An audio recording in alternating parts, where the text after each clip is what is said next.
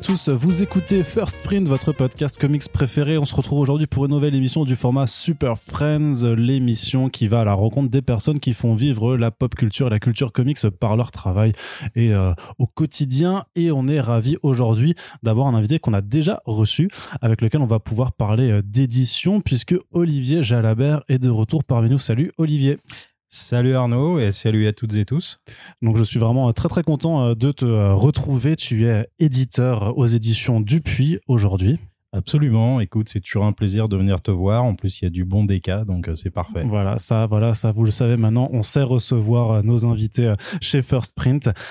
donc, on t'avait déjà reçu dans une précédente émission, un précédent Super Friends, où on avait quand même pu faire le point sur une bonne partie de ta carrière, de tes débuts, donc en, tant que libraire jusqu'à Glena Comics, que tu venais de quitter. Et justement, on s'était arrêté sur ce précédent podcast avec ta venue aux éditions Dupuis. Donc là, on va pouvoir bah, aborder, vu que quelques mois ont passé le, fruit de tes, de tes travaux euh, chez, euh, cette maison d'édition.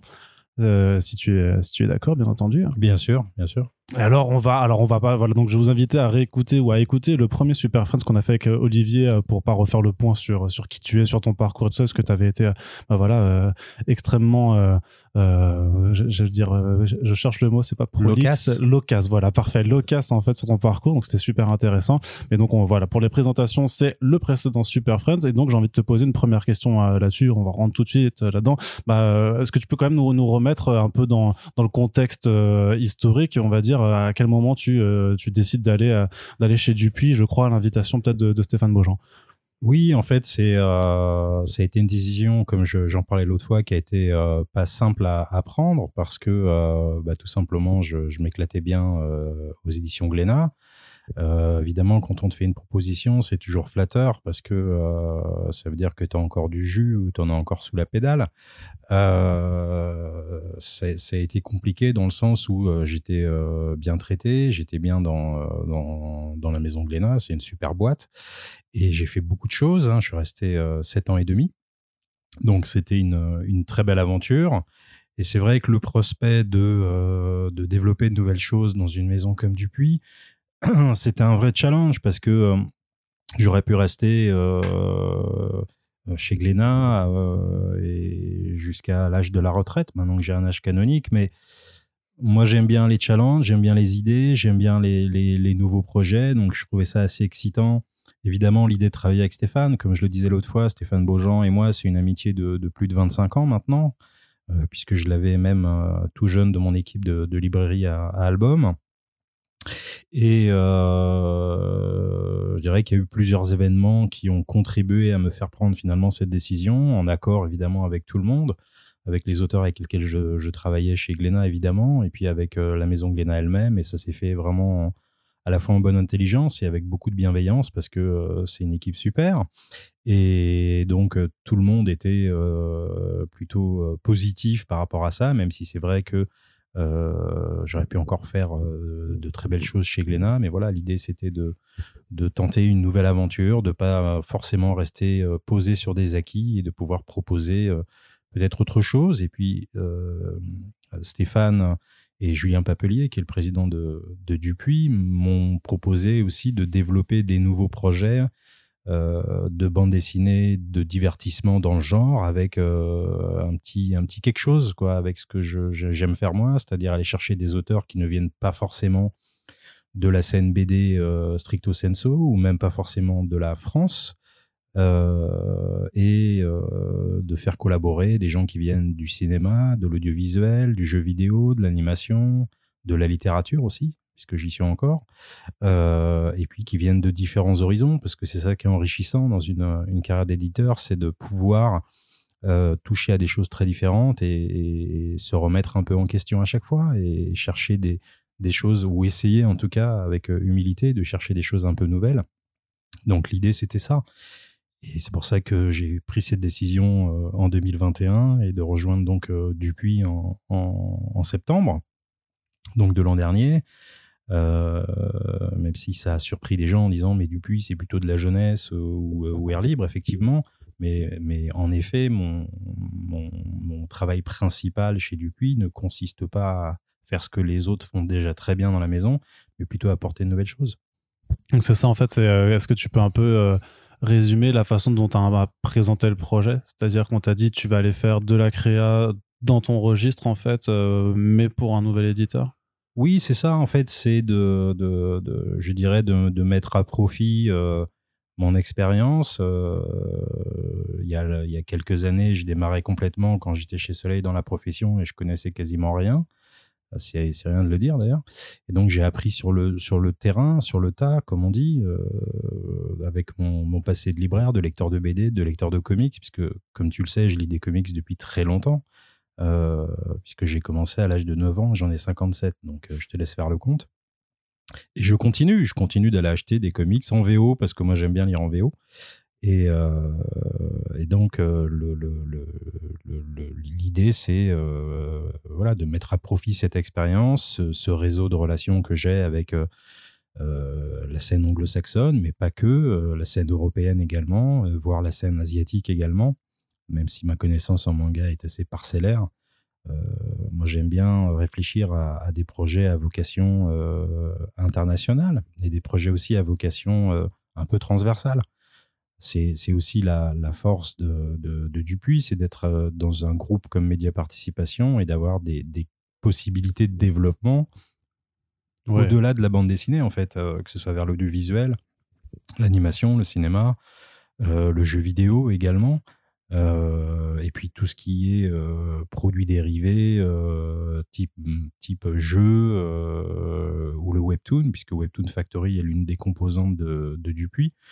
Donc c'est intéressant de, pouvoir réfléchir à, des créations dans ce, avec un périmètre comme celui-là et de pouvoir imaginer de construire des univers narratifs parce que c'est ça qui est important. C'est pas juste de faire des produits pour faire des produits, c'est aussi de concevoir des histoires qui peuvent se déployer sur euh, des supports différents et complémentaires. D'accord. Alors concrètement, quand tu euh, prends tes fonctions chez Dupuis, comment ça se passe? Parce que bah, tu arrives dans tes nouveaux bureaux, ta carte blanche, enfin je sais pas, on t'a dit déjà, on t'a déjà un petit peu, euh, comment dire, donné des indications sur ce vers quoi tu dois te diriger, sur, en tout cas sur les envies que peuvent avoir l'éditorial, ou c'est toi qui dis c'est toi qui arrives avec une feuille blanche et tu dis bon bah maintenant on va euh, je vais partir dans euh, telle ou telle direction. Bah, j'arrive euh, avec une feuille blanche oui et non parce que Stéphane connaît très bien mon travail chez connaissait très bien mon travail chez Glénat, il, voyait les types de projets que je pouvais développer, que ce soit de, de l'adaptation littéraire par exemple en young adulte comme Phobos ou bien des créations dérivées d'un univers romanesque pour jeunes adultes aussi comme Daryl Ouvremonde. Euh, évidemment, euh, la série à succès, il faut flinguer Ramirez. Euh, il y a eu plein d'autres choses. Il y a, il y a aussi une collaboration avec, par exemple, Mathieu Salvia et, Jet sur Croque Mitaine, mm. qui a aussi été le, démarrage d'une relation d'amitié d'une part et puis professionnelle d'autre part. Et on va continuer à travailler ensemble avec, avec les deux garçons. Donc, euh, donc Stéphane savait en me proposant ce, ce, job que euh, le, type de projet que j'étais, enfin je pense, j'espère qu'il, savait que j'étais capable de les développer. Moi, je lui poserai la question tout à l'heure. Voilà, en gros, euh, en gros, je pense qu'il avait une idée lui assez précise des choses et Julien Pepelier aussi du reste, puisque on en avait parlé. Il avait regardé un peu ma, ma production chez Glénat. Par exemple, je sais qu'il avait repéré un titre jeunesse qui s'appelle Blue au pays des songes avec David Etozello. Quand, quand, on connaît un peu ma culture, on peut, peut pas forcément s'imaginer que ce type de projet m'intéresse. Or, moi, j'ai trouvé ça passionnant de, faire un premier album avec ce, jeune auteur italien qui a plutôt bien fonctionné d'ailleurs. Et puis, on va, on va continuer d'ailleurs avec David Etozello, avec euh, une nouvelle série chez, chez Dupuis. Donc, euh, j'avais pas vraiment une feuille blanche. Disons que je suis parti de mes acquis, de, de, mes envies, d'idées, et, de là, euh, d'imaginer euh, quid euh, de, de, poursuivre de nouveaux projets avec des auteurs avec lesquels j'avais déjà travaillé, comme ceux que je viens de citer, ou bien de créer des nouveaux projets ex nihilo, comme on dit, avec avec des auteurs que j'avais croisés, par exemple, et, où je me suis dit, tiens, ça pourrait être cool. Je peux te donner un exemple. Par exemple, mmh, mmh. Euh, j'ai été invité euh, à, l'école de, bande dessinée de, Naples en, septembre. Et euh, mes amis m'ont présenté en marge de, parce que je faisais un peu jury de fin d'année en fait de l'école et en marge de ça ils m'ont présenté des, dossiers d'auteurs des années précédentes et ils m'ont aussi présenté le dossier d'une jeune autrice qui s'appelle Sarah Marino je suis allé voir son, son, Instagram je trouve que c'est formidable ce qu'elle fait c'est une jeune femme de 25 ans qui a un talent incroyable entre Ghibli, Pixar, enfin on voit les influences, mais elle les a bien, bien digérées euh, et, elle a une proposition euh, extrêmement qualitative. Et en fait, euh, je l'ai contactée directement en étant un app parce qu'elle pouvait pas venir à, l'école. On a échangé par Messenger.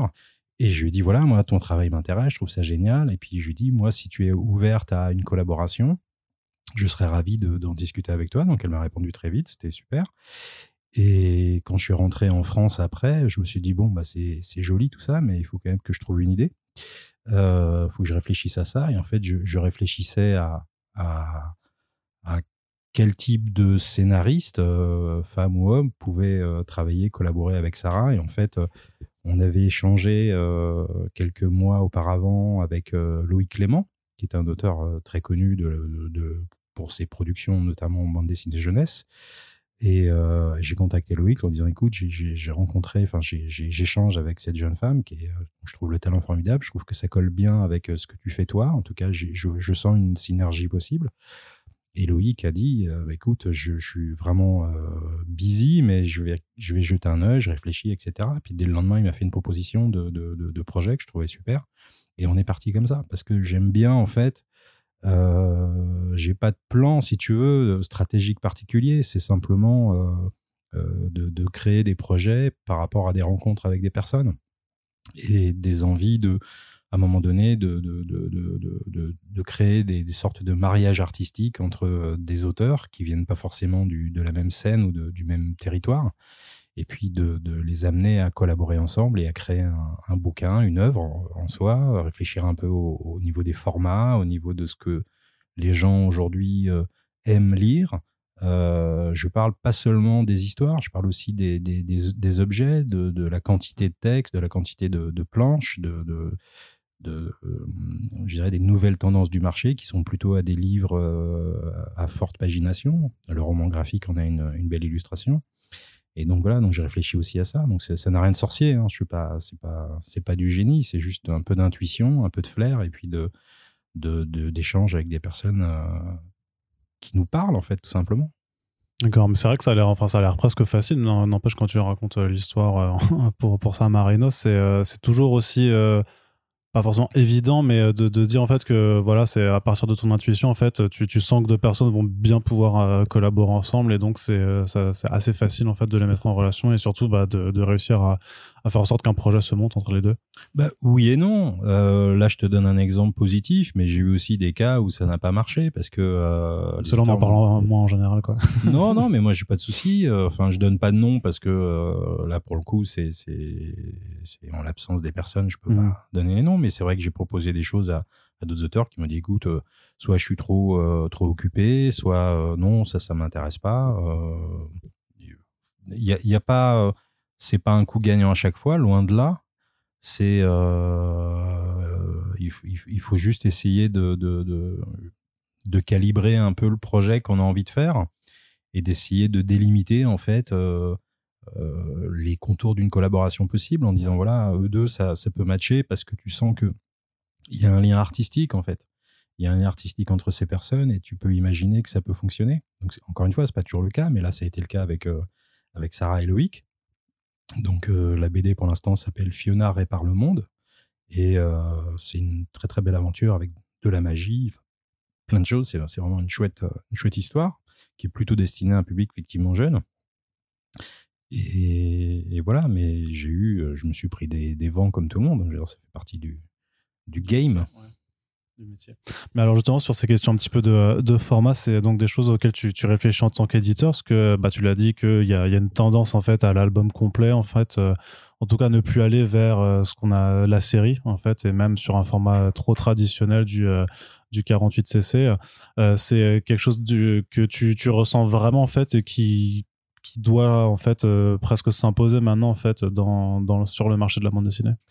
Alors s'imposer non parce que il y a encore des séries à succès qui fonctionnent très bien en 48 cc comme tu dis 48 pages cartonnées couleur on, on, a souvent pour habitude de dire quand on est éditeur on aime éditer les livres qu'on a envie d'avoir chez soi ouais. Alors c'est un peu bateau parce que euh, c'est pas forcément vrai. Des fois on est plutôt sur un coup un peu business, un peu commercial. Ça nous arrive à tous. Euh, mais euh, et, et, la série aujourd'hui, c'est vrai qu'elle souffre un peu de, de, de, de son format, peut-être aussi de sa de, de, de, son rythme de parution. parce que quand tu sors un album de 48 pages une fois par an, Malheureusement, aujourd'hui, le public est habitué à avoir accès à la culture, d'avoir accès à du contenu en permanence, que ce soit sur les plateformes, que ce soit même en, digital. Et donc, le, le, le, la durée de vie d'un album est un petit peu plus compliquée, en tout cas d'une série. Pour implanter, comme on dit, une nouvelle série aujourd'hui, euh, il faut essayer de trouver peut-être un rythme de parution plus rapproché, peut-être plus de pages pour, euh, pour avoir une, une immersion d'électrices et d'électeurs plus importante et plus dans la durée. Parce que si on s'adresse à, un public qui euh, a accès, que ce soit sur, euh, sur Amazon Prime, Netflix, il y a de la pub au passage, Netflix ou, ou Disney+, je sais pas si tu connais Disney, c'est une maison qui fait des, des, produits culturels. Une petite boîte, ouais. Une petite boîte. Voilà. Et donc, quand tu quand tu t'adresses à un public, on va dire ado adulte, qui va manger littéralement une saison complète de Stranger Things en un week-end. Euh, si tu lui dis, bah, nous, on te propose l'équivalent d'un épisode, et puis dans un an, tu as un épisode, euh, un autre épisode, il y a, un décalage. Donc, euh, c'est triste, parce que moi, je suis, très fan de, des concepts de séries et, de sérialisation en général, d'ailleurs, pas juste de séries, parce que c'est un peu ma culture, puisque ma culture de, base, c'est quand même le comics. Donc, on est sur un, on va dire un rythme plutôt mensuel.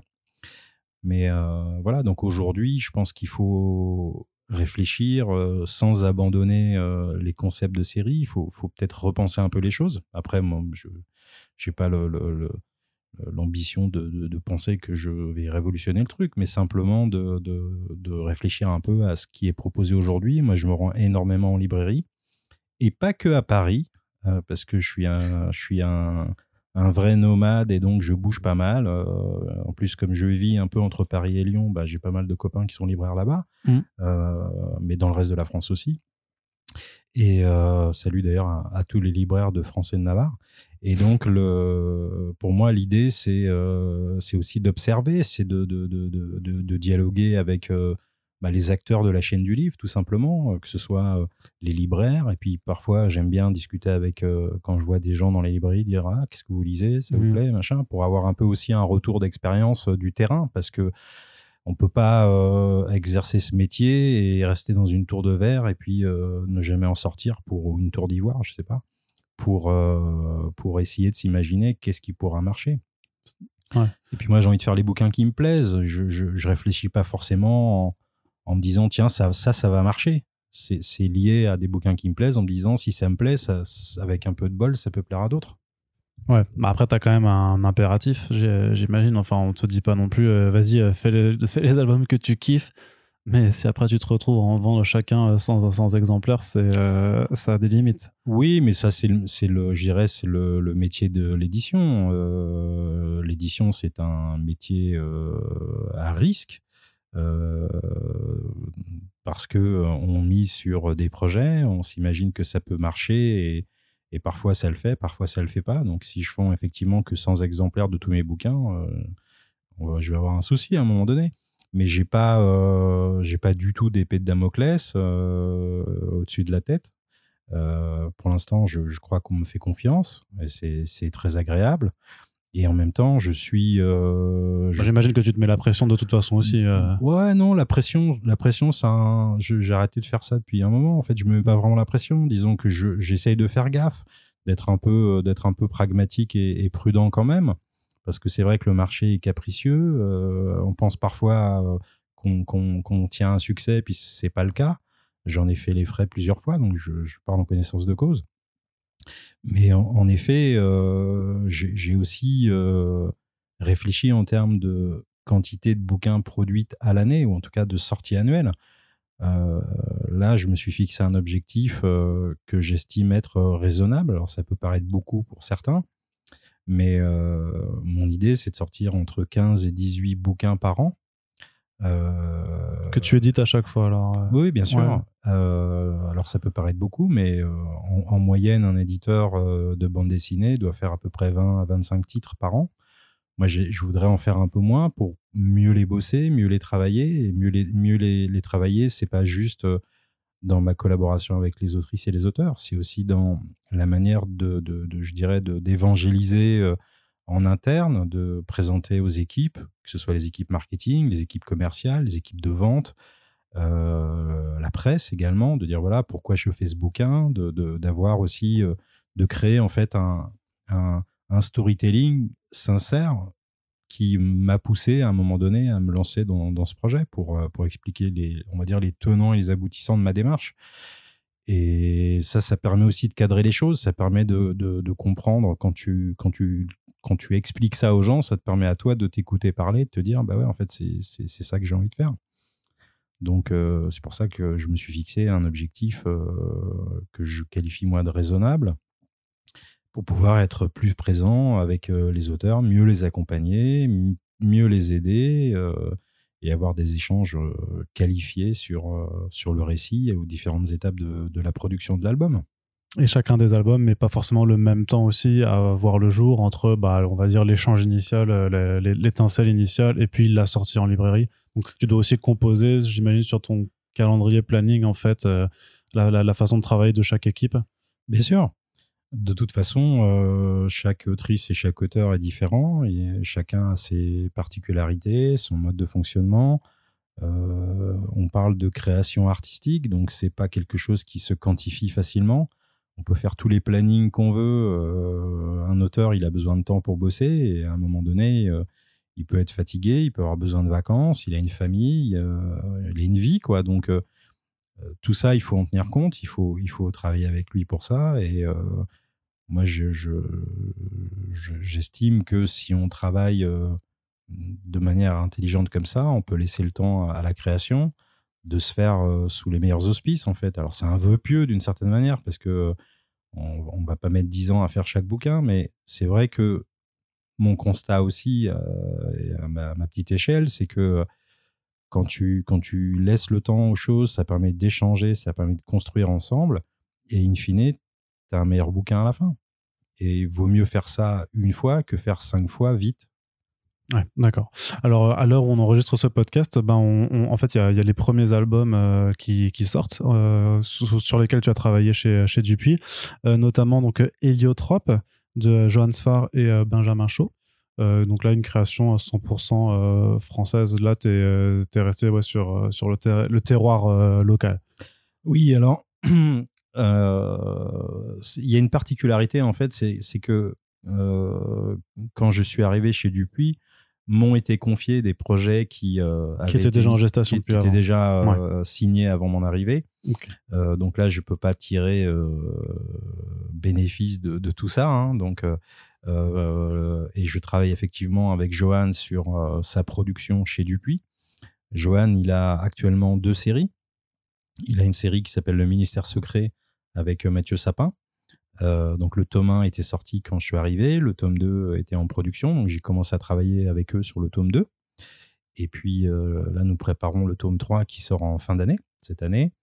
donc je, n'ai pas été à l'initiative et j'en aurais été ravi, mais c'est pas le cas de ce projet. En tout cas, je suis très content de travailler avec ces deux grands auteurs. toujours avec Johan, donc tu l'as dit, Héliotrope, c'est une création originale avec un, un auteur qui vient plutôt de la scène jeunesse, euh, un peu de BD, aussi beaucoup d'illustrations et beaucoup de livres jeunesse, Benjamin Chaud, qui est un petit peu tout aussi formidable que Johan. Et ensemble, ils ont euh, créé cette nouvelle euh, héroïne un peu espiègle qui, a, on va dire, du caractère. Et donc, j'ai eu le plaisir de, de, prendre ce, ce, train en cours, grosso modo, peut-être à mi, deux tiers d'album, et de pouvoir le terminer avec eux. Et effectivement, euh, j'en suis aujourd'hui l'éditeur. Et donc, on, travaille actuellement sur le tome 2 qui sortira en fin d'année, très probablement pour le salon de, jeunesse de Montreuil. Donc ça, ça c'est un, premier bouquin, en effet. Euh, enfin, c'est l'un des premiers bouquins sur lequel j'ai travaillé, mais il y a eu quand même le Ministère secret tome 2 qui est sorti en, en fin d'année 2021. D'accord, ouais. Mais ah, c'est pas trop dur de, de reprendre euh, un, un, projet que t'as pas mené de, de, A à Z? Euh, Pareil, je vais dire oui et non parce que. Euh, Il aime bien dire ça. J'aime, ouais, parce que parce qu'il n'y a pas une seule réponse. ah oui, t'as raison. Hein, il y, a, y, a différentes manières de voir les choses. Euh, Johan, c'est un ami de très longue date, hein, quelqu'un que, que j'aime beaucoup, euh, humainement, personnellement. Et euh, travailler avec Johan, c'est un, c'est un, un, plaisir pour moi parce que c'est un, c'est un bourreau de travail et c'est quelqu'un qui a plein d'idées, qui fourmille d'idées. Donc euh, effectivement, euh, quand tu, euh, tu récupères un projet, il y a toujours une petite adaptation, mais l'adaptation, ça consiste en, quoi? Moi, j'avais lu le ministère secret Thomas avant d'arriver chez Dupuis, donc je savais de quoi, il, de quoi il retournait. Donc reprendre des bouquins comme ça, c'est pas très compliqué pour moi parce que voilà, je suis un peu en terrain inconnu. Je dis pas que c'est facile, mais c'est quelque chose qui m'a semblé assez naturel en fait. Euh, ce serait peut-être pas le cas pour d'autres, mais en tout cas, dans, dans le cas de Johan, c'est euh, assez naturel et, c'est une collaboration qui est extrêmement fluide avec, euh, avec Johan et Mathieu pour le ministère, avec Johan et Benjamin pour Héliotrope. On a d'ailleurs un, un, autre projet en, en, gestation, là, donc je vais peut-être pas en parler parce que ce serait un gros spoiler. Mais euh, voilà, donc on, prépare d'autres choses. C'est bien que tout ce qui est dit dans ce podcast reste sur ce voilà, podcast. Reste, reste hein, ici et sur Twitter. et donc, euh, non, non, il y a un autre projet. Je, je, pourrais en parler si tu me réinvites euh, à l'occasion. Très bien. Et euh, je peux aussi te citer un, un, album qui sort cette année et dont je ne, je, je ne suis pas le signataire. Du reste, j'aurais bien eu du mal puisque c'est une série qui a démarré dans les années 80 et j'étais même pas libraire à l'époque. Euh, mais lecteur déjà, grand lecteur de cette série, qui est une série absolument formidable, qui s'appelle Théodore Poussin, mmh. de Franck Le Gall. Euh, le, truc rigolo, c'est que c'est que Franck, euh, on est devenu copain depuis 2018, c'est assez récent. Hein. On s'est on s'est croisé euh, sur un salon professionnel aux États-Unis, à, la Nouvelle-Orléans. En fait, on a voilà, on a on a cliqué comme on dit, on, on s'est trouvé parce que moi je connais évidemment bien son œuvre et en particulier Théodore. J'ai même une aquarelle de Théodore Poussin à la maison. Ah, ça, c'est pour le placer, hop, en flex dans le podcast. En flex dans le podcast. et donc, euh, et donc euh, assez naturellement, Stéphane euh, Beaujean m'a proposé de m'occuper de Franck. Et j'en suis ravi parce que Franck, c'est un ami. je trouve que c'est un auteur absolument formidable qui a vraiment apporté quelque chose de fort à la bande dessinée. Et travailler sur un projet comme ça, pour moi, c'est un peu une Madeleine de Proust, tu vois. Et donc, on a euh, cette année un, recueil qui sort, euh, puisqu'il y a une série de récits complets autour de l'univers de Théodore pour des albums déjà publiés. Et on prépare une nouveauté qui sort euh, en janvier 2023, qui sera le tome 14 de, Théodore Poussin, et ça s'appelle Arrow Satoé. Et l'album est terminé au noir et blanc, il est en train d'être mis en couleur par Robin Le Gall, donc fils de Franck. Et c'est magnifique, enfin voilà, c'est un super projet, j'en suis ravi. Et ce qui nous a amené aussi avec Franck à, avoir envie de développer d'autres projets. Euh, toujours euh, bande dessinée, hein, on, reste dans notre, dans notre zone de confort, j'ai envie de dire. Mais c'est un projet très très beau. Euh, tu vois, là, je te, je te, livre une info avec, avec un, un, jeune dessinateur absolument brillant qui s'appelle Damien Cuvillier, dessinateur formidable. Et c'est un gros pavé de 400 planches. Qui va raconter une histoire euh, assez incroyable qui, se passe entre la fin du 19e siècle et le premier quart du 20e, de Belleville, euh, Paris, en passant par Tanger et pour se finir aux États-Unis euh, du, sud au nord et, avec un, un, dénouement à New York. Donc une histoire absolument formidable qui verra la naissance du cinéma, la naissance du comic strip. puis, et puis un parcours initiatique. Enfin, c'est un super projet. Donc euh, voilà, je, tu vois, à la question est-ce que c'est dur de récupérer des projets? Bah, Pour l'instant, je ne peux pas dire que c'était le cas, puisque ça s'est plutôt très très bien passé. Puis ça nous a permis aussi d'imaginer d'autres choses. Ok, ouais. Bah, non, t'as pas l'air de, chômer en tout cas à, t'écouter. Euh, il y, a, un autre album aussi qui, sort, qui va sortir qui s'appelle Les Petits Monarques de Jonathan Case, qui euh, donc lui ne vient pas, n'est pas européen, donc il est canadien si, si je m'abuse. Que tu peux un peu nous parler aussi de, de ce projet Parce que euh, bah, j'ai suivi un peu ce que tu en as, ce que en as dit sur tes, sur tes propres réseaux sociaux, où à la base, en fait, c'est quelqu'un que tu connais depuis, euh, depuis pas mal d'années, que tu veux lui proposer quelque chose, mais qu'il n'avait pas le temps, mais qu'il t'a parlé de, de, de, ouais, c'est toujours pareil. Je te, je te disais tout à l'heure, c'est un peu le, les rencontres avec les gens qui me donnent envie de faire des choses. Et en fait, comme je le disais, en effet, j'ai un peu découvert le travail de Jonathan Case sur le, Tueur de la Green River, qui est un album qu'on avait fait avec ma collègue Audrey Bonne, enfin c'est elle qui l'a fait d'ailleurs, c'est pas moi, Audrey Bonne Maison chez Ankama à l'époque, dans son label Steel Holster. Donc c'est un, polar sur ce fameux serial killer de, la Green River. Et je trouvais le dessin de, Jonathan euh, vraiment beau, expressif, euh, euh, précis, on va dire un peu académique, mais, mais hyper efficace. Et en plus, avec de la sensibilité pour un sujet qui était quand même un peu trash. Et je me suis dit, tiens, lui, il est vraiment, c'est vraiment un, super dessinateur. Donc j'avais un peu l'œil dessus comme ça, mais je plus en tant que lecteur, en fait. Et quand, euh, quand j'ai euh, lancé, enfin pas lancé, mais quand j'ai repris, disons, euh, le label comics de, de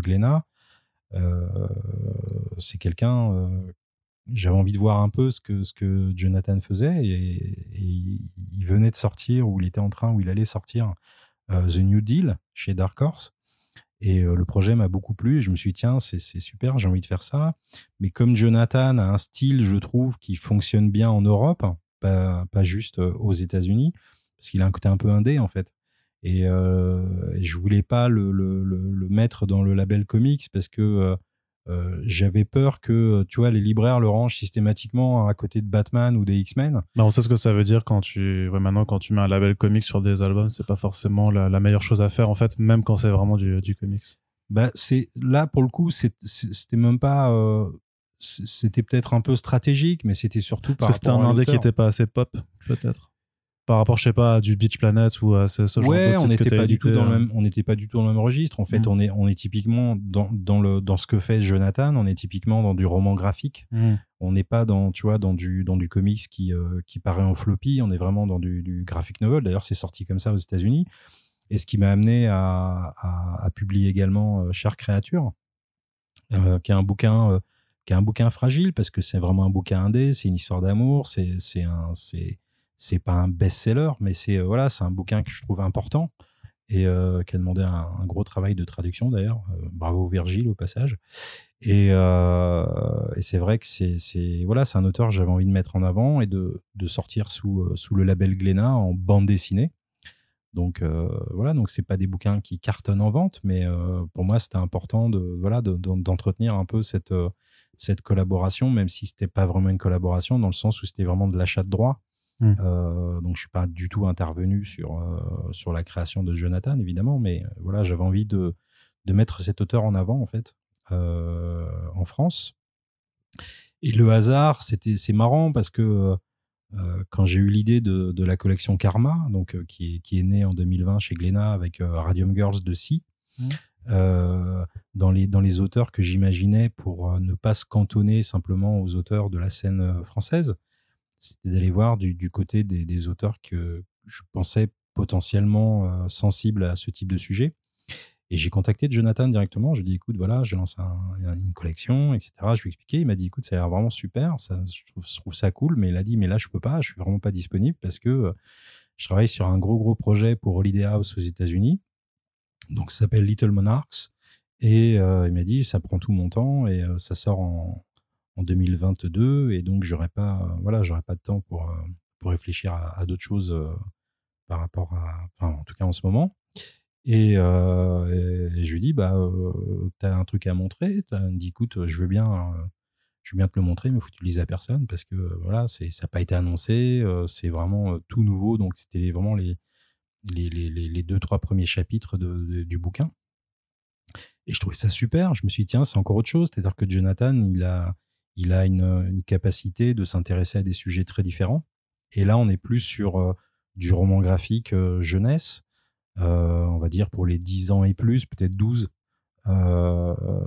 c'est une, très très belle histoire, en fait, de sorte de soft apocalypse dans un futur autour de 2100, je crois, de mémoire, euh, où en fait on, découvre que, le Soleil est complètement parti en vrille et que en fait ses rayons sont devenus mortels pour les mammifères. Ce qui fait que la quasi-totalité des mammifères terrestres et, sous-marins, enfin et marins, ont été éliminés, éradiqués.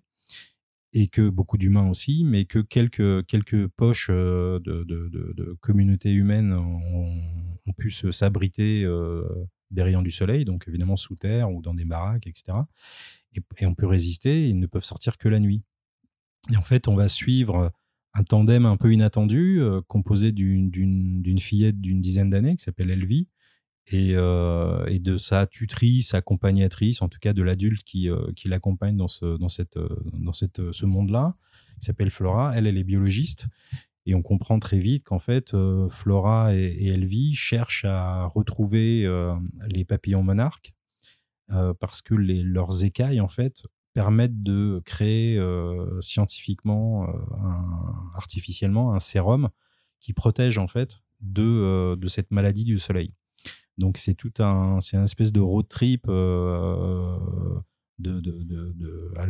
l'Ouest américain où elles vont essayer voilà de retrouver traces des, des, des, des monarques qui ont une migration très particulière. Donc ça, Jonathan pourrait mieux vous l'expliquer que moi, mais qui ont une migration très particulière, puisque Jonathan, c'est aussi un, un, auteur qui est très impliqué dans, la, dans, dans l'écologie. C'est des sujets qui le, qui le. Euh, il, euh, il, donne aussi de l'argent pour, euh, pour la préservation des espèces en voie d'extinction. Enfin, c'est quelqu'un de très engagé aussi personnellement.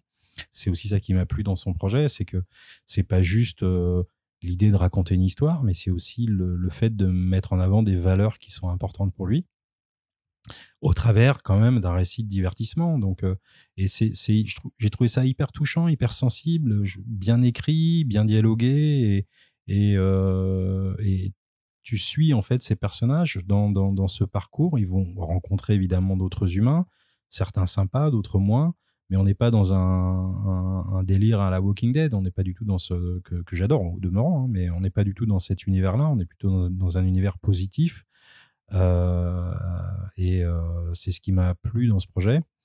Et donc là, pour le coup, euh, j'ai dit à Jonathan, mais moi, je veux le faire en fait. Mmh. Et, donc, quand, quand je suis parti chez Dupuis, je dis voilà, je, voudrais t'emmener avec moi sur ce projet. Est-ce que tu, tu, tu, me suis? Il m'a dit bah ouais, banco. Et donc, j'ai j'ai contacté l'éditeur américain via, la, via son, son, agent français, qui est un agent littéraire en France, pour faire l'acquisition des droits du bouquin. Donc, je ne suis pas intervenu sur la création originale, mais c'est un bouquin que j'avais envie de faire parce que c'est une relation intuitée personnelle avec un auteur que j'aime beaucoup et avec un projet que je trouvais vraiment super. En plus, pour le coup, roman graphique et destination d'un lectorat plutôt jeune, on va dire 12 ans, 10-12 ans plus, euh, je trouve que c'est cohérent avec, euh, avec Dupuis en fait. Euh, simplement, effectivement, on est sur un format euh, plutôt euh, roman graphique de 260 pages. Euh, et au final, ça fait un super objet, un super bouquin. Et voilà, j'espère que ça va plaire. Et c'est sorti vendredi dernier, donc le 3 juin. Et ça permet aussi quelque part de sécuriser, enfin de continuer tes rapports avec Jonathan dans l'éventualité d'autres collaborations futures, notamment bah, le fait que tu voulais de toute façon faire des projets avec lui. Oui, en fait, c'est encore une fois, c'est l'idée, c'était pas de sécuriser quelque chose. L'idée, c'était de de poursuivre euh, un travail euh, de, de, pour faire connaître euh, un auteur, en fait. Jonathan, il fera bien ce qu'il veut. Hein. Je, serais ravi de travailler avec lui sur une création. Pour le coup, il le sait. voilà, mais on verra. Pas, pas, de stress, hein, pas de pression. On verra tu peux toujours séquestrer sa famille au pire. Hein. Voilà, voilà je, peux, ouais, je peux faire pression sur, sur la famille. Ce, ce, genre de choses. Très bien. Et donc, le troisième album, c'est celui quand même qui est le, hors d'œuvre, la, pièce maîtresse de ce podcast. C'est quand même celui-là pour lequel je te, l'avoue, hein, je, t'ai invité on en parle quand même depuis quelques mois maintenant euh, sur euh, sur First Print euh, au détour de, de Back Issues ou de ou de ou de Front Page, notre revue d'actualité. Donc c'est le saison de sang de Cy Spurrier et Mathias Bergara avec Mathéus Lopez aux couleurs, un projet qui est vraiment très particulier puisque donc là en tout cas sur la version française chez Dupuis on est sur un album euh, de type roman graphique euh, là aussi intégralement muet, à part pour quelques euh, onomatopées, et qui a, également été publié par contre en single issues chez Image Comics depuis l'automne dernier. Donc c'est assez particulier. Du coup, c'est pas une, c'est une co-édition, c'est une co-création. Est-ce que tu peux un peu nous expliquer, bah voilà, comment comment saison 200 est née, donc Step by Bloody Step en anglais, surtout que bah l'équipe créative à l'évidence, c'est la même que sur Coda, que tu as édité chez, chez Glénat. Donc on peut supposer que déjà l'étincelle initiale du, du, projet vient de cette précédente collaboration. Oui. Ça va si je réponds juste Ouais, bah pour le c'était évident. oui, oui, c'est exactement ça. En fait, euh, euh, Mathias Bergara, euh, c'est un auteur. Enfin, Simon Spurrier, je l'ai rencontré il y a des années déjà. On avait, voilà, on a, je me souviens avoir bu quelques bières avec lui à New York en marge de Comic Con il y a déjà des années. C'est un auteur que j'aime bien parce que je trouve qu'il a, il a un style, il a une patte. Il fait partie de cette nouvelle génération anglaise euh, on va dire euh, post-vertigo ou vertigo post-vertigo. Et euh, je trouve que c'est un mec qui a, du talent, qui a une imagination assez incroyable. Et Mathias Bergara, en fait, j'ai découvert son travail en publiant un bouquin qui s'appelle Cannibal avec Brian Buccellato chez Glena Comics qui a pas du tout du tout marché donc j'ai pas pu faire le 2 malheureusement désolé pour ceux qui ont qui ont lu le 1 euh, voilà, c'est dommage parce que c'était un beau projet. Et il était, voilà, il était pas débutant, mais c'était vraiment le jeune Mathias Bergara. Et en fait, quand, euh, quand Coda a été annoncé aux États-Unis, donc là, c'était vraiment acquisition comics. Euh, ouais, c'était chez avec, avec Boom Studios. Voilà, c'est exactement, c'est chez Boom Studios. Et en fait, je me suis positionné sur ce bouquin parce que je trouvais ça somptueux, je trouvais l'idée assez géniale de, de Coda. Euh, et, en fait, mon, constat, c'est que pour moi, ça faisait une histoire complète, en fait, euh, Coda. Donc, je voulais pas le segmenter comme ils l'ont fait en, paperback aux US, encore moins en issue, évidemment, puisqu'il n'y a pas de marché pour ça ici. Mais euh, pour moi, l'idée, c'était vraiment de faire un omnibus de l'histoire complète et de, voilà, de faire un beau livre, quelque chose qui, qui claque et qui rende, en tout cas tel que je l'imaginais moi, hommage à, ce, cette histoire. Et, euh, et Simon et, Mathias ont été vraiment touchés par, euh, par ce, ce, ce, cette proposition-là. Ils ont aimé le bouquin, ils ont trouvé ça vraiment super parce que c'est vrai que le hardcover aux États-Unis, format cartonné, c'est pas monnaie courante, même s'il y en a mm. quand même beaucoup aujourd'hui, hein, notamment sur euh, des, des, des, Batman ou les bouquins de Tom King, par exemple. Hein, d'ailleurs, je sais, je les achète aussi. Donc, euh, Après, c'est vrai qu'aux États-Unis, c'est plus la version de luxe en fait qui sort en, qui sort en cartonné, alors que nous, c'est quand même le, format de base. Bah, en, France, euh, on a une culture du cartonné, hmm. donc ça fait partie de notre, je dirais, de notre ADN d'édition. Et aux États-Unis, effectivement, c'est un plus un de luxe. Il y a, des années de ça, c'était rarissime d'avoir un bouquin cartonné. Si tu avais Electra Assassin ou ce genre de choses, mais c'était dans un autre siècle. Euh, et, en fait, ils ont vraiment aimé ce bouquin, ça leur a plu, la, fabrication, le papier choisi. C'est vrai qu'on a une, qualité de production qui est quand même euh, bien cool, quoi. Ça leur a, voilà, ça, leur a bien plu. Et en fait, c'est eux deux qui m'ont contacté pour me dire, écoute, euh, on a annoncé ça nulle part, on n'a pas encore démarché d'éditeur, mais on a vraiment aimé, on a vraiment aimé le boulot que tu as fait avec avec Coda. Euh, et euh, on est en train de préparer un nouveau projet avec Mathias. Donc c'est Simon qui m'a appelé en me disant euh, je t'envoie le dossier, s'appelle Step by Bloody Step. il, n'avait pas encore été présenté aux éditeurs américains. Et ils m'ont dit, on aimerait bien, comme Mathias a un affect fort pour la bande dessinée européenne, évidemment Moebius et, les grands auteurs de, de la scène franco-belge, leur ambition et leur volonté, c'était vraiment d'avoir un album grand format comme en Europe. Et donc, euh, et donc ils m'ont dit, c'est pour ça qu'on t'en parle, parce que euh, est-ce que euh, c'est une, idée qui te, qui te fait envie? Moi, je dis, bah ouais, grave. Et en fait, on a, on a commencé à échanger là-dessus. Ils m'ont expliqué le, le, concept, l'histoire. Donc, j'ai pu voir le, bouquin se faire au, fur et à mesure des, mois qui ont suivi.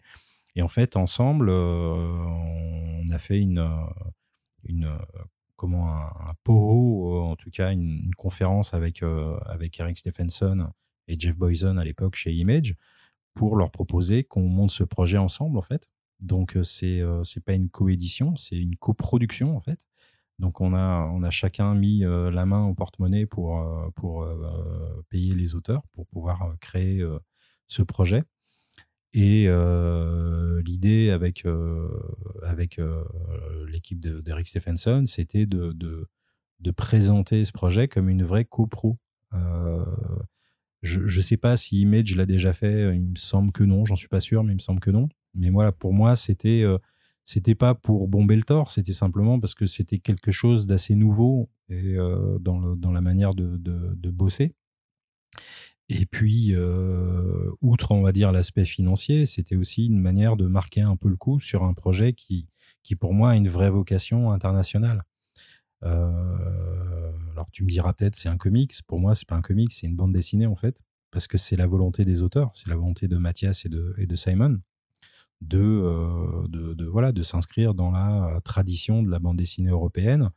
Le format américain et, la, le gabarit, on va dire, des planches, effectivement, répond à, aux contraintes du marché US qui sont quand même relativement moins libres que les nôtres.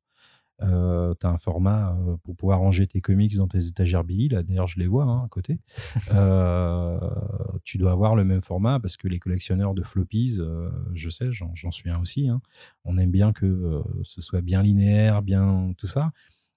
donc voilà, le, pour le marché américain, Step by Bloody Step devait répondre à ces prérogatives-là, ce qui est logique. Donc euh, Image euh, a sorti euh, là bah, la semaine dernière le dernier chapitre 4 de, Step by Bloody Step. Et moi, je sors là le 17 juin, la totale, grand format, cartonné, avec des poupouilles partout, vernis UV. On a fait un embossage sur le logo. Je trouve que c'est un super objet. L'idée, c'est pas de faire un sapin de Noël. L'idée, c'est de faire un, livre-objet qui, qui, qui, correspondent aussi à nos standards euh, européens, en fait, pour, dire, voilà, on, marque le coup avec un, bouquin comme ça en, en, montrant qu'on y croit, en fait. Mmh.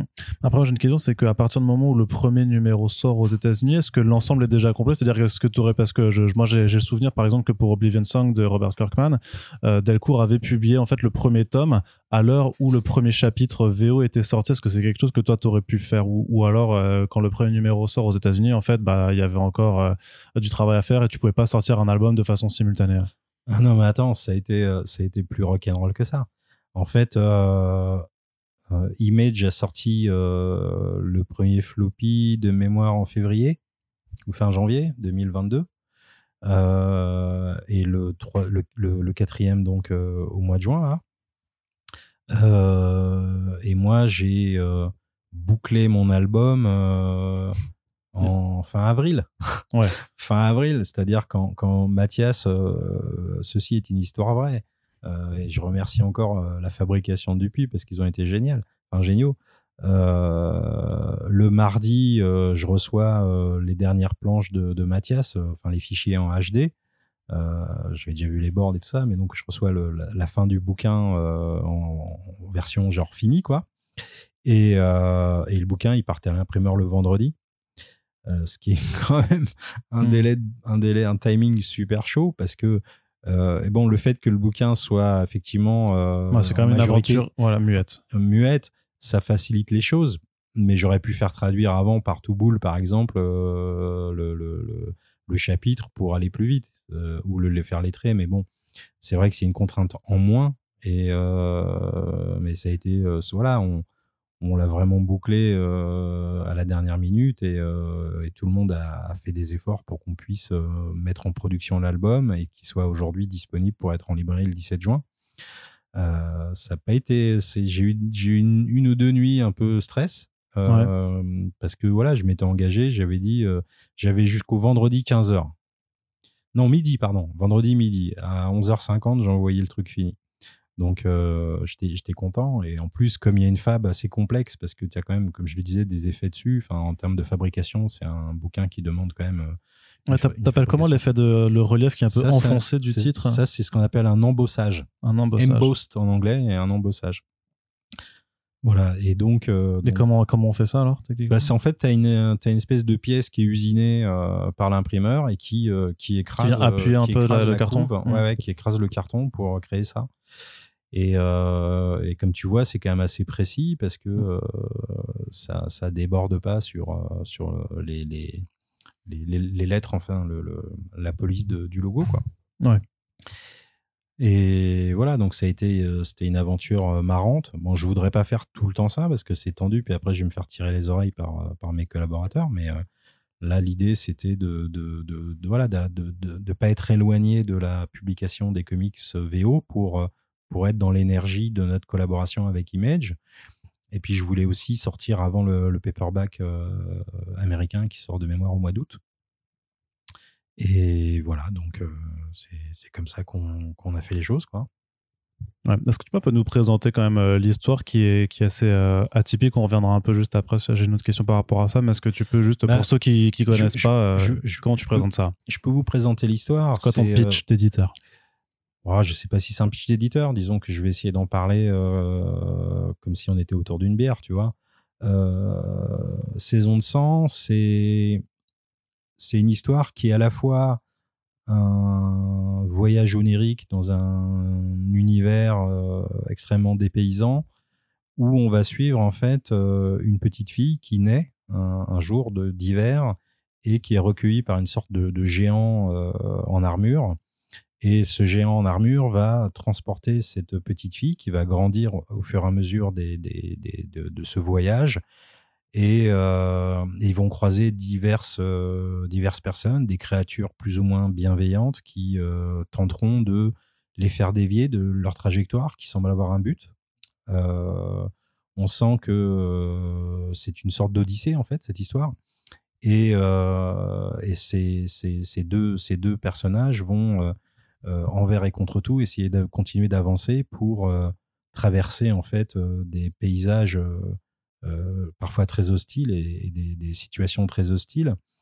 Et, euh, on se rend compte assez rapidement que euh, des, gens essayent de détourner la petite fille, de la séparer de, ce guerrier en armure. Et on va comprendre pourquoi. Donc je ne veux pas spoiler. Ah non, surtout pas. Mais mais il y a voilà, il y a tout un toute une histoire autour de de ce personnage et en fait cette petite fille elle incarne quelque chose d'important euh, euh, spoil, le titre français euh, peut y faire référence. Et, et, donc, on, voilà, on va suivre cette odyssée et, dans des paysages absolument magnifiques avec une maestra graphique incroyable de, de Mathias. Je crois qu'il a mis un niveau vraiment encore plus fort que dans Coda. Euh, et, et, les couleurs de, de Mathéus sont, somptueuses et je, trouve que voilà, c'est une, alchimie qui fonctionne euh, extrêmement bien entre les deux. Euh, Mathéus, vous le connaissez sans doute puisque c'est lui qui, euh, qui fait les couleurs de, de la dernière mini-série sur Supergirl chez DC Comics. Et donc, euh, donc voilà, donc au, terme, on va comprendre en fait quels, quels, ont été les enjeux de ces deux personnages, pourquoi les autres ont essayé de les séparer et qu'est-ce qui fait que elles, vont peut-être parvenir au terme de leur périple. Voilà, donc c'est c'est un c'est de, de, un récit, on va dire d'héroïque fantasy, mais qui mêle aussi des sujets de société, des sujets de liés à l'écologie, liés à, au respect d'autrui, à plein de valeurs que je trouve belles aujourd'hui et, éminemment positive. Donc c'est un très beau bouquin qui, euh, qui est aussi facile à décrire que Sandman de Neil Gaiman en fait. Ouais, c'est un bon exercice, c'est aussi un bon exercice. T'as pas eu du tout d'impact sur le processus créatif là-dessus? Bah, euh, Est-ce que tu as vraiment besoin d'avoir un impact sur le processus créatif quand tu travailles avec Simon Spurrier et Mathias Bergara? Non, parce que. C'est une question rhétorique, quand même. Ouais, parce que c'est. Enfin, je veux dire, tu, tu, tu, tu vois le bouquin euh, arriver page par page et c'est somptueux, c'est magnifique. C'est. On, Je peux te dire un truc, c'est qu'au début, quand on, échangeait sur le projet, j'avais dit à Simon, j'ai dit, mais euh, t'es sûr, tu veux vraiment faire un truc silencieux? Parce que. Parce que c'est c'est un peu inhabituel quand même dans le paysage BD. C'est aussi quelque chose d'un peu risqué parce que euh, les gens peuvent le lire en trois minutes et euh, ou ne pas lire ou le feuilleter et, euh, et, je dis est-ce que euh, tu vois c'est pas te tirer un peu une balle dans le pied que de faire ça? Et, et la réponse de Simon a été très claire. En fait il m'a dit mais Olivier regarde ce que ce que fait parce que j'ai le scénario de la de, de, de l'histoire. Il m'avait envoyé tout le scénario complet Simon et euh, il m'a dit regarde ce que Mathias est capable de faire avec ce que je lui ai envoyé et c'est vrai que c'est extrêmement narratif, euh, le, boulot de, de Mathias. Et, et, en fait, je me suis dit, mais il a raison, en fait. Faut, faut pas essayer de, de par, je dirais, pour une raison, je dirais, peut-être commerciale ou en tout cas stratégique, d'essayer de, d'influer sur ce choix-là parce qu'il est complètement cohérent, en fait. Et, et ce que j'ai proposé, et ça, c'est une, c'est made in Dupuis, ce que j'ai proposé aux auteurs, c'est deux choses c'est d'une part d'avoir une couverture euh, spéciale pour notre édition. Donc euh, Mathias, on lui a commandé une couverture euh, exclusive qui est celle que tu vois là. Et la deuxième chose, c'est que j'ai proposé à Simon, et l'idée lui a vachement plu, d'insérer en fait entre chaque chapitre hein, de la prose en fait. C'est-à-dire quelque chose qui ajoute une dimension, je dirais, un, peu littéraire, un, peu philosophique aussi. Bon, on, est, on reste quand même euh, dans, de l'histoire. Hein. On n'essaye pas d'être plus malin que les autres, mais voilà, l'idée c'était aussi d'avoir euh, euh, une, ponctuation entre chacun des chapitres qui apporte aussi des éléments narratifs à l'histoire. Pour moi, c'était important de, rajouter cette dimension. Et donc, il a trouvé l'idée super. Donc, tu verras, on a, j'ai fait un découpage en fait avec eux de la version française, rythmé par, si, tu, si, tu, ouvres le bouquin, tu vas le voir, par d'une part des, pages intercalaires avec les pas euh, qui, euh, avancent et d'autre part avec cette, euh, cette phrase, enfin en tout cas ce texte, ce très joli texte de, Simon qui vient accompagner en fait cette histoire et apporter aussi une dimension littéraire au bouquin. Je pense qu'ils vont peut-être réutiliser, les réutiliser dans, les, dans le paperback américain. Oui, effectivement, c'est des, des, choses qu'il n'y avait pas dans, dans les singles. Dans les single issues. Et quelque part, c'est peut-être, tu dis aussi, pour apporter un petit peu d'explicatif par rapport à un lectorat pas forcément un peu, enfin, qui pourrait être désarçonné par le fait que c'est quand même une BD qui est, voilà, qui a très, très, enfin, qui n'a pas de dia... qui n'a pas de dialogue et où tout passe par le visuel. Et où justement, y a, des dialogues, mais ils sont en glyphes, donc il faut parler glyphes. C'est ça. Euh, le, oui, l'idée, c'était, c'était deux choses. C'était euh, d'apporter des éléments, on va dire, un peu contextuels, mais littéraires et aussi de rythmer en fait euh, les chapitres parce que chaque chapitre euh, a une importance et cette importance tu la comprends en lisant la bande dessinée, mais tu peux peut-être passer à côté aussi. Puis de devoir marquer une pause avec les ellipses temporelles que, que représente voilà. aussi. voilà. Et donc, et donc c'est ce que j'ai quand, quand j'ai proposé à Simon, il m'a dit écoute, c'est une super idée parce qu'en effet, ça va me permettre d'apporter quelque chose de, de complémentaire à, à, la partie euh, purement séquentielle justement euh, donner aussi un, peu de, densité en fait à l'histoire.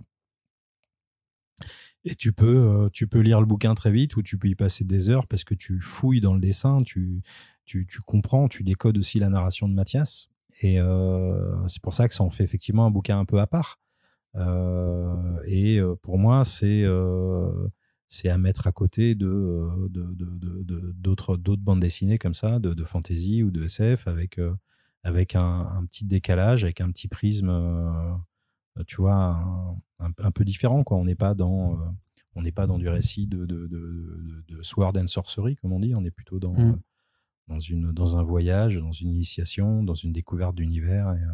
C'est ça qui me, qui me plaisait beaucoup dans le projet. Ouais, mais c'est même pour ça, enfin, c'était la, question que je vais te poser maintenant après sur la question de, du format et de l'album aussi, parce que voilà, on est donc on est chez Dupuis, mais t'as voilà ce, ce gros album assez, assez épais, avec un, avec un dos noir, enfin, qui, qui a aussi certains codes de, fabrication de, pas mal d'albums qu'on retrouve en général dans, dans, le comics indé, donc euh, c'est peut-être bah, parmi les trois qu'on qu'on a vu, celui qui est le plus marqué. Euh, bah, et de toute façon parce que ça a aussi été publié aux États-Unis genre c'est du comics mais pas vraiment comment bah, comment on s'en sort un petit peu tu parce que je, discutais avec un copain euh, qui est qui est critique aussi euh, enfin qui fait partie de, de, c'est un des critiques euh, de, de, bande dessinée de CBD ouais.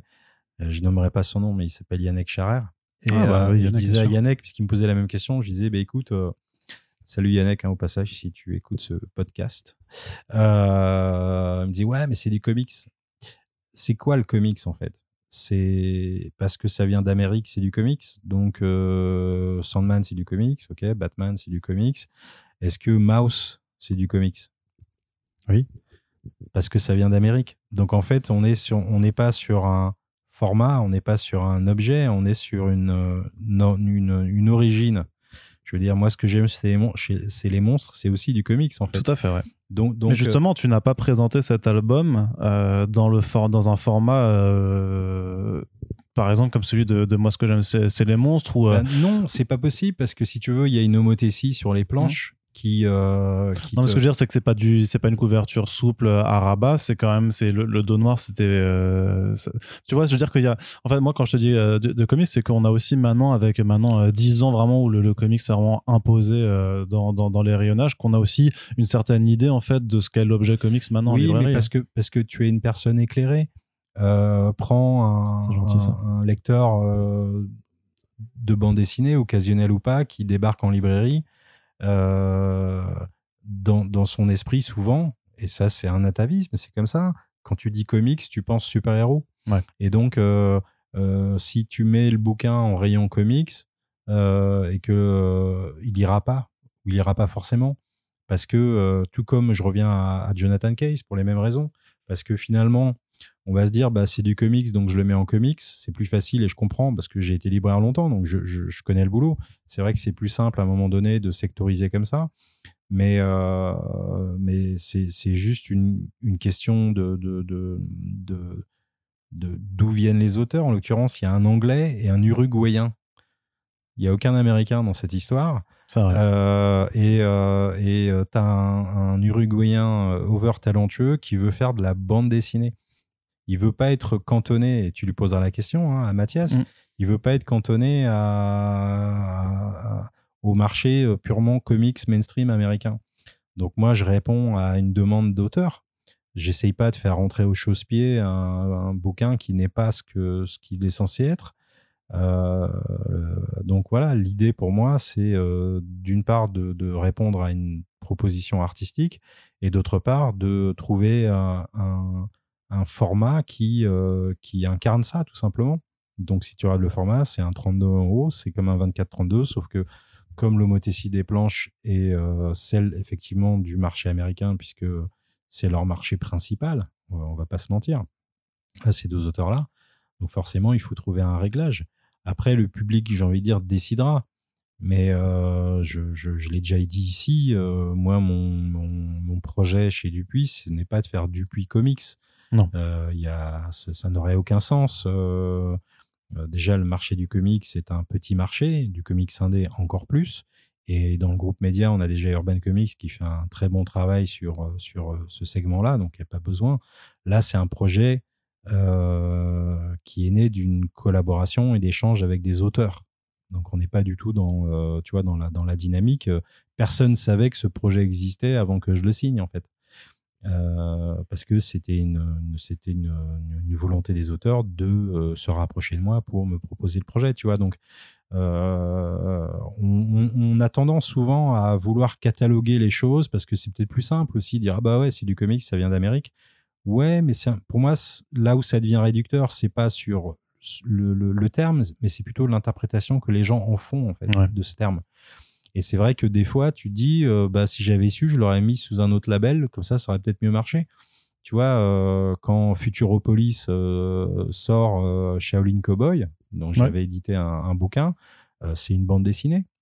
C'est pas un comic, c'est une bande dessinée, comme toutes les, comme toutes les bandes dessinées de Futuropolis.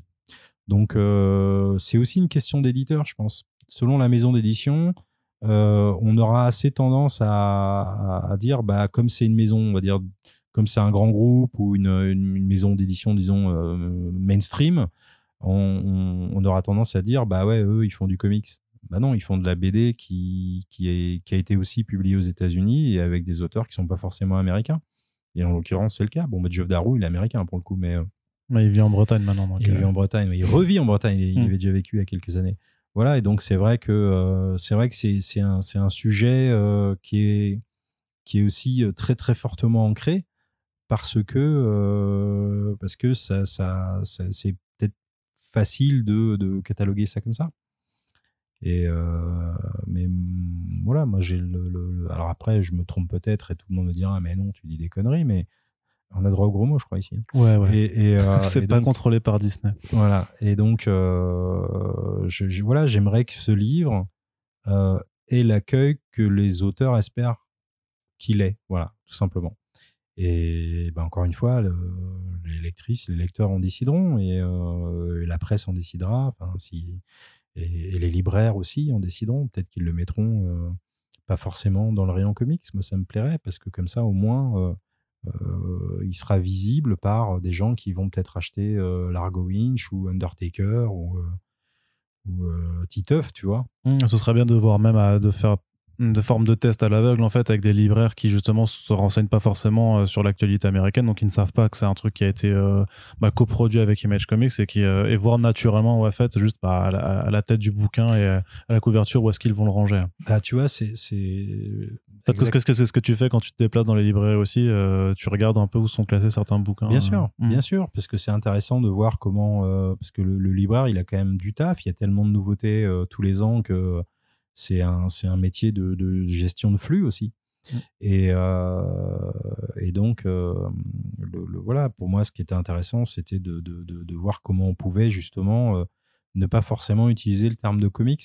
À aucun moment, quand j'ai présenté ce bouquin, que ce soit aux commerciaux. ouais, ça, j'allais te demander un peu votre stratégie. Non, non, bah, j'ai parlé de bande dessinée, j'ai mmh. parlé de création, j'ai parlé de bande dessinée, j'ai parlé d'auteur, parce que c'est ça qui est important et c'est ça que eux souhaitaient. Et euh, c'est pas de dire bah c'est sorti chez Image, du coup on a chopé les droits parce que un c'est bah, pas, pas, pas, le cas mm. et deux euh, et deux euh, c'est pas la volonté des auteurs et ni la mienne parce que justement je voulais pas qu'il y ait une confusion dans on va dire mon, mon parcours mon expérience dans, dans, dans, le monde du comics avec mon job chez Dupuis. Aujourd'hui, des, des, des, on va dire des livres anglo-saxons pour, pour prendre un autre terme que comics, j'en fais très très très très peu et j'en ferai très très très peu parce que ça, n'aurait pas de sens. Tu vois, je fais Théodore Poussin, je fais euh, avec Johan Sfar et Benjamin Shaw et ça n'a rien à voir avec, euh, avec Lazarus ou, euh, Beach Planet que j'ai publié chez Glénat. Mmh. Très bien. Mais est-ce que tu arrives un peu à, à, voir quel public tu cibles alors? Puisque euh, depuis qu'on associe, tu l'as dit euh, avant, un petit peu majoritairement en fait à une production euh, assez jeune, alors que pourtant il y a des, bah, des albums de bande dessinée pour adultes aussi qui sortent. Même nous, on avait traité le, le Carmen de, de Guillaume March qui était sorti chez, chez, chez, Dupuis, qui est absolument, absolument génial. Donc, mais là, tu, on est d'accord pour dire que tu suis quand même un lectorat adulte, principalement. Ah bah oui, oui, bien sûr. Saison de sang, c'est un, un bouquin adulte complètement, mmh. ouais. Euh, je, je sais pas que je le déconseillerais, mais euh, je, pense que pour en saisir euh, la portée et, la sensibilité, faut voilà, faut quand même, faut quand même avoir un peu de, maturité, tout simplement. Et donc, c'est un bouquin qui s'adresse à, un lectorat plutôt adulte, que ce soit des lecteurs de comics, des lecteurs de bande dessinée, des gens qui lisent de la BD, quoi. Ok, très bien. Et en termes de stratégie euh, de communication, est-ce que tu, tu, vises alors un, maximum de médias euh, euh, bande dessinée assez, assez généralistes Est-ce que vous avez aussi un petit peu réfléchi à justement cette façon de à quels médias s'adresser en fait pour parler de, de, de ce projet? Bah, à, à tous, pour autant qu'ils aient envie de parler du bouquin. en fait, on, on, en revient à ce que je te disais, c'est-à-dire que pour moi, on est sur une bande dessinée. Donc euh, les, les, médias bande dessinée au sens, au sens large, même si on espère avoir une belle présence sur Comics Blog aussi, tu vois, par exemple. Mais, euh, mais voilà, l'idée c'est. Ça fait six mois que je fais le forcing sur ce titre, donc. Euh. ouais, c'est vrai que t'as été. Euh, mais t'as vu, t'es récompensé. Je t'ai amené le bouquin en avant-première. Ah ouais. Et euh, donc, donc voilà. Après, c'est pas mon boulot. Il y a, y, a, une équipe qui s'occupe de ça et on travaille ensemble. Ouais. Mais là-dessus, je les laisse faire. Ils font, ils savent, ils savent ce qu'ils font. Donc, que ce soit l'équipe euh, de, de, presse ou l'équipe marketing, par exemple, et, euh, et l'équipe commerciale, évidemment. D'accord, donc ça c'est plus du tout, c'est pas, c'est, plus du tout le genre de choses que toi tu as géré en fait. Euh. Ah non non, je, mais j'ai jamais eu à gérer ça en fait. J'ai, j'ai toujours donné mon avis même quand on me le demandait pas, mais je, je, je, suis ce qui se fait et je les laisse faire leur job, quoi, parce que, parce que chacun, chacun son, son périmètre. Après, effectivement, bon, bah, parfois, j'ai envie de dire, appelle Arnaud et ouais avec lui parce qu'il a des idées pour mettre en avant sur Comics Blog, tu vois, ce genre de choses. D'accord, très bien. Ça, ça balance les, les, les secrets, Les secrets du, de du- fabrication. du, du business, euh, du business. Très bien, très bien, très bien. Bah écoute, bah euh, pour celles et ceux qui nous écoutent, euh, bah, saison de sang euh, à l'heure où sort le podcast, je sais pas s'il sera disponible en librairie déjà, euh, parce que je crois que je voulais le sortir pour le jour même. Euh, donc le 17 juin. Ouais, donc c'est de toute façon c'est depuis le 17 juin en librairie, puis bah euh, clairement, enfin moi je- de toute façon vous le savez, je vous en parle depuis des mois, c'est euh, un immanquable et euh, je vous le redirai par écrit aussi également effectivement sur sur Music Box, c'est prévu euh, de longue date. J'avais euh, vraiment envie euh, voilà de pouvoir faire ce podcast et puis bah je le tease aussi, mais voilà on va essayer d'avoir euh, également Cy Spurrier et Mathias Bergara pour parler du du volet créatif après avoir vu bah, tout le process éditorial avec toi. Donc merci encore une fois d'avoir été présent Bah, merci Chez nous. Arnaud, Euh, merci à toutes et tous de m'avoir écouté. je crois qu'il y a encore d'autres sujets sur lesquels on aura euh, des discussions à avoir, toi et moi. Donc, euh, on en reparle très prochainement. Et puis, à celles et ceux qui nous écoutent, si vous aimez nos podcasts et notre travail, on vous rappelle que euh, la meilleure façon de les soutenir, c'est simplement de les partager sur les réseaux sociaux afin de faire vivre les émissions, mais aussi de faire découvrir le travail des personnes qui y passent. Merci en tout cas de nous avoir écoutés. À la prochaine, Olivier, et à très bientôt pour le prochain podcast. Salut. Quoi.